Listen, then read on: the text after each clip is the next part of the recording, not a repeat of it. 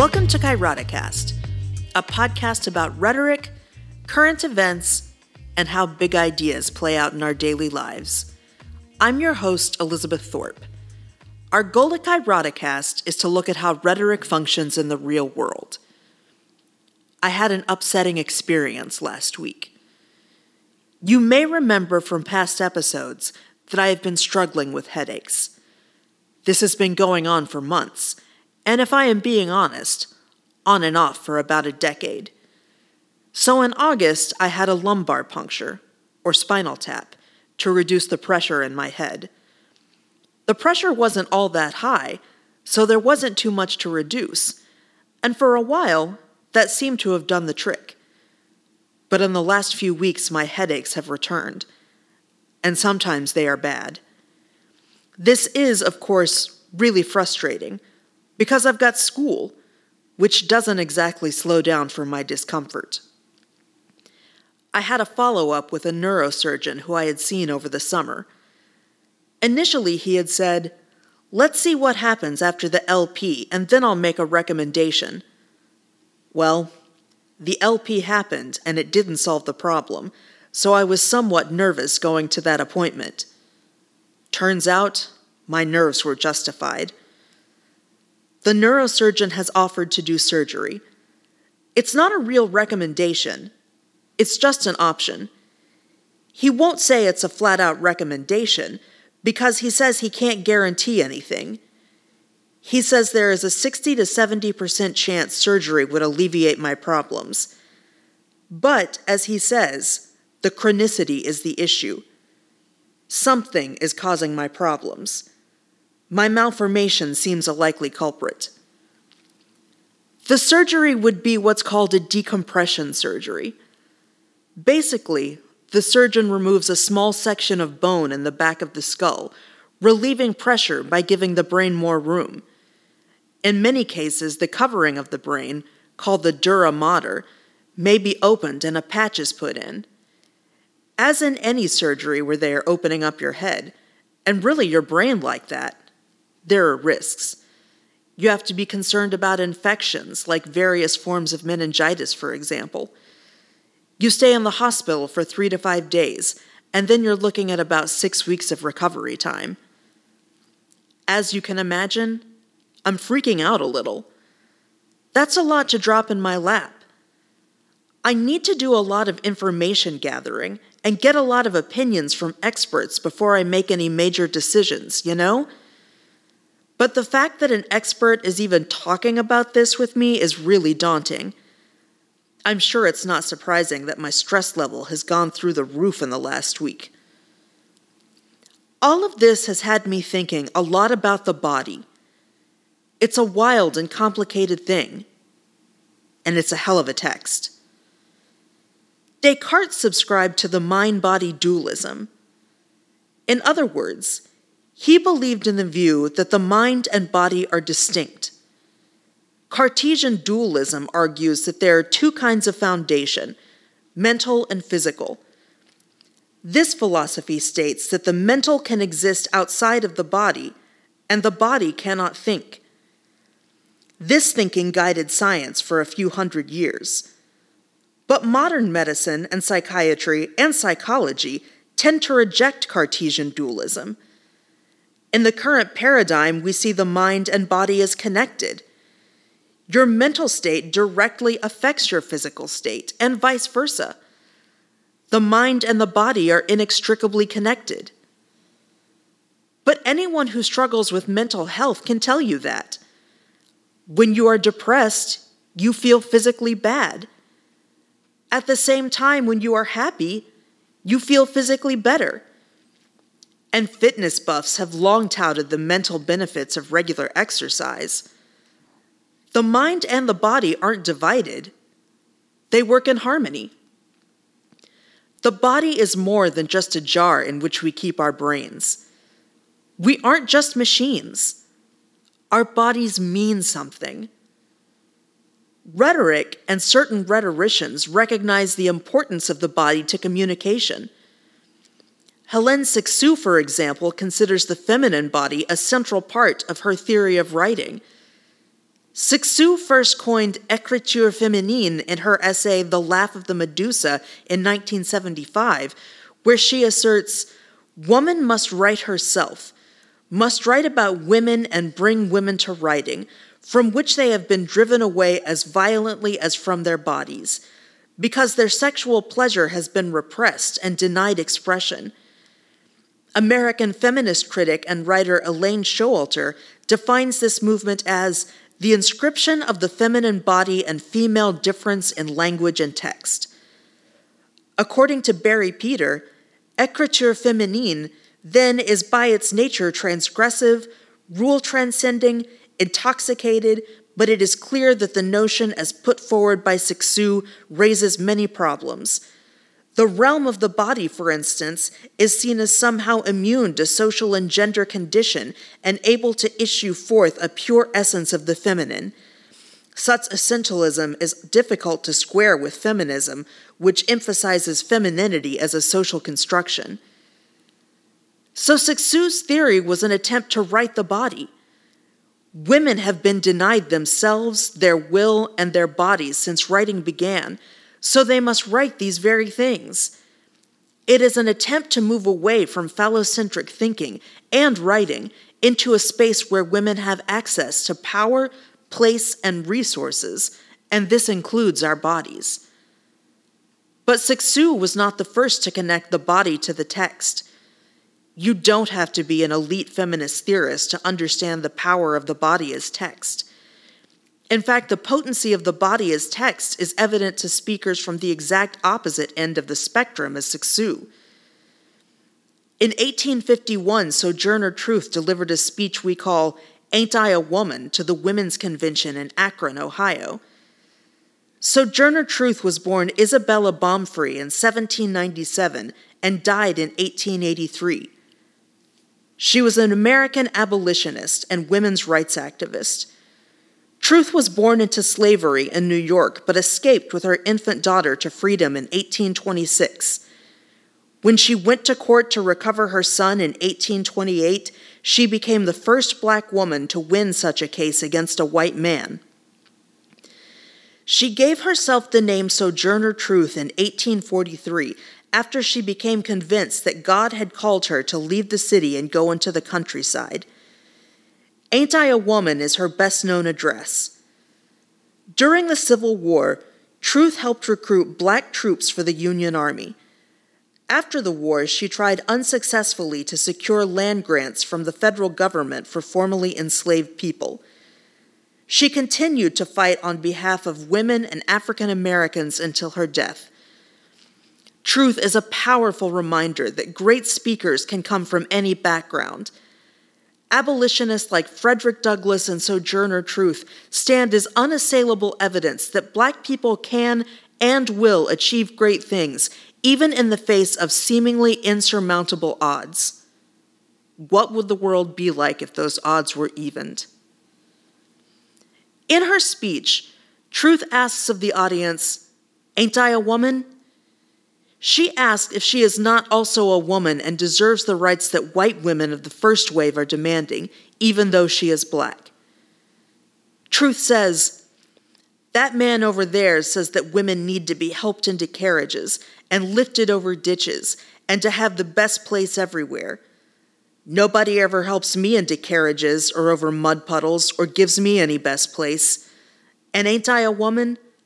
Look at me. Look at my arm. I have plowed and planted and gathered into barns, and no man could heed me. And ain't I a woman? I could work as much and eat as much as a man, when I could get it, and bear the lash as well. And ain't I a woman? I have borne thirteen children and seen most all sold off to slavery, and when I cried out with my mother's grief, none but Jesus heard me. And ain't I a woman?" Truth uses her body as the text to argue her personhood and her womanhood. She demands that the audience look at her, at her arm. Her arm has worked just as hard as a man's arms, but she is still a woman. Her body can work and eat like a man and bear the brutal punishment of slavery, but she remains a woman. Her body has borne children, and she has lost them to the horrors of chattel slavery, and she has cried as mothers do. So isn't she a woman? Her body bears the evidence of her humanity, and she presents it to her audience to show them that she is not just a human, but a woman. She uses her body and her physical presence to demand the same from them that they demand for themselves. It's a short speech. The rest of it is largely theological in nature. But she begins with her own body. One of the most powerful arguments she has is her body itself. The text she presents to her audience is her arms, her back, and her womb. That's her argument. Truth shows us that you don't have to be a trained theorist to know that the body is a powerful text. In some ways, it's the most basic text we have. At first blush, it doesn't seem like these two people have much in common. Cixous is a French feminist theorist of the twentieth century, and Truth was born into slavery in the eighteen hundreds. But they share a very important thing. They are both women. Now, I'm not an essentialist. I don't think there is anything inherently feminine about any particular kind of rhetoric. But I do recognize that some people are drawn to some kinds of speaking and writing. I don't think that's because of any inborn characteristics, but because of socialization, circumstance, or opportunity or environment. I think context explains a lot of what we think of things like masculine or feminine. I'm a big proponent of gender as social construct. Which brings me to a little-known figure from the sixteen hundreds, Sor Juana Inés de la Cruz. She was a Mexican writer, philosopher, composer, and poet of the Baroque period. Her contributions to the Spanish Golden Age gained her the nicknames of the Tenth Muse, or the Phoenix of America. Historian Stuart Murray calls her a flame that rose from the ashes of religious authoritarianism. Sor Juana lived during Mexico's colonial period, making her a contributor both to early Spanish literature as well as to the broader literature of the Spanish Golden Age. Beginning her studies at a young age, Sor Juana became known for her philosophy in her teens. Sor Juana educated herself in her own library, which she inherited from her grandfather. After joining a nunnery in sixteen sixty-seven, Sor Juana began writing poetry and prose dealing with topics such as love, environmentalism, feminism, and religion. Her criticism of misogyny and the hypocrisy of men led to her condemnation by the Bishop of Puebla, and in sixteen ninety-four, she was forced to sell her collection of books and focus on charity towards the poor. She died in sixteen ninety-five of the plague. She was controversial for a number of reasons, not the least of which was her arguments for the ability of women to speak. She was often at odds with church elders. She argued that the canon of invention should include the life of experiences of women. In other words, her life experience as a woman was not incompatible or inferior to academic inquiry. Consider that for a moment. De la Cruz wanted to put women's personal experience on an equal footing with things like invention and logic. I want us to think about how radical that was. Logic had been at the heart of education and learning for hundreds of years. And something that is really hard for my students to understand is that logic is not contingent. They think of logic as an individual or personal thing because everybody has their own sense of logic. But that's not it at all. Logic is a system that exists on its own, outside of and irrespective of us. It doesn't matter whether we like it or agree with anything. Logic is a systematized, universal set of rules that takes a set of variables and gets you to a conclusion. And rhetoric uses that system as a part of its invention. De la Cruz argued that women's personal experience should be elevated to the same level of acceptance as logic.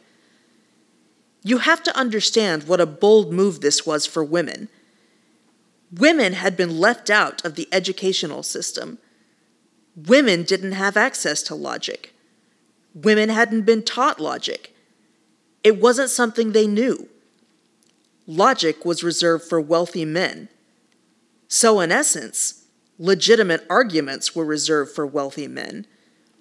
As long as logic remained the realm of elite men, arguments were out of reach for anyone but them. So for De La Cruz to argue that a woman's life should be a matter of invention is to invite women into the world of rhetoric. She is opening that aspect of the upper echelons of society to women.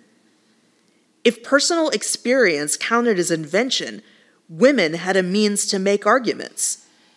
Women had access to rhetoric. And rhetoric was power.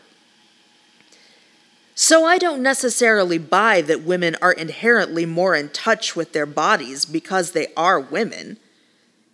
But there may be some sense and history to the idea that women recognize the power of the body as text because women have been cut off from things like the canon or a tradition of rhetorical education or being socialized into argumentation, so women may be more ready or even may have more of a need to recognize the body as text because they need that topoi. If the body is what you have access to, then the body is what you write and argue. All of this is swirling around in my mind while I'm also thinking about this Judas of a body I'm walking around in. What argument can I make with this body? What can I write? I have to advocate for myself with doctors and medical professionals over the intricacies of this body, and it is hard. It is hurtful and painful. In so many ways, it feels like a betrayal.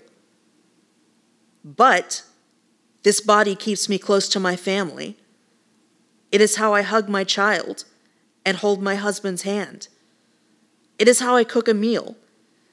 It is how I stand in front of a class and try to make a difference. This body is how I argue every day that this is all worth it.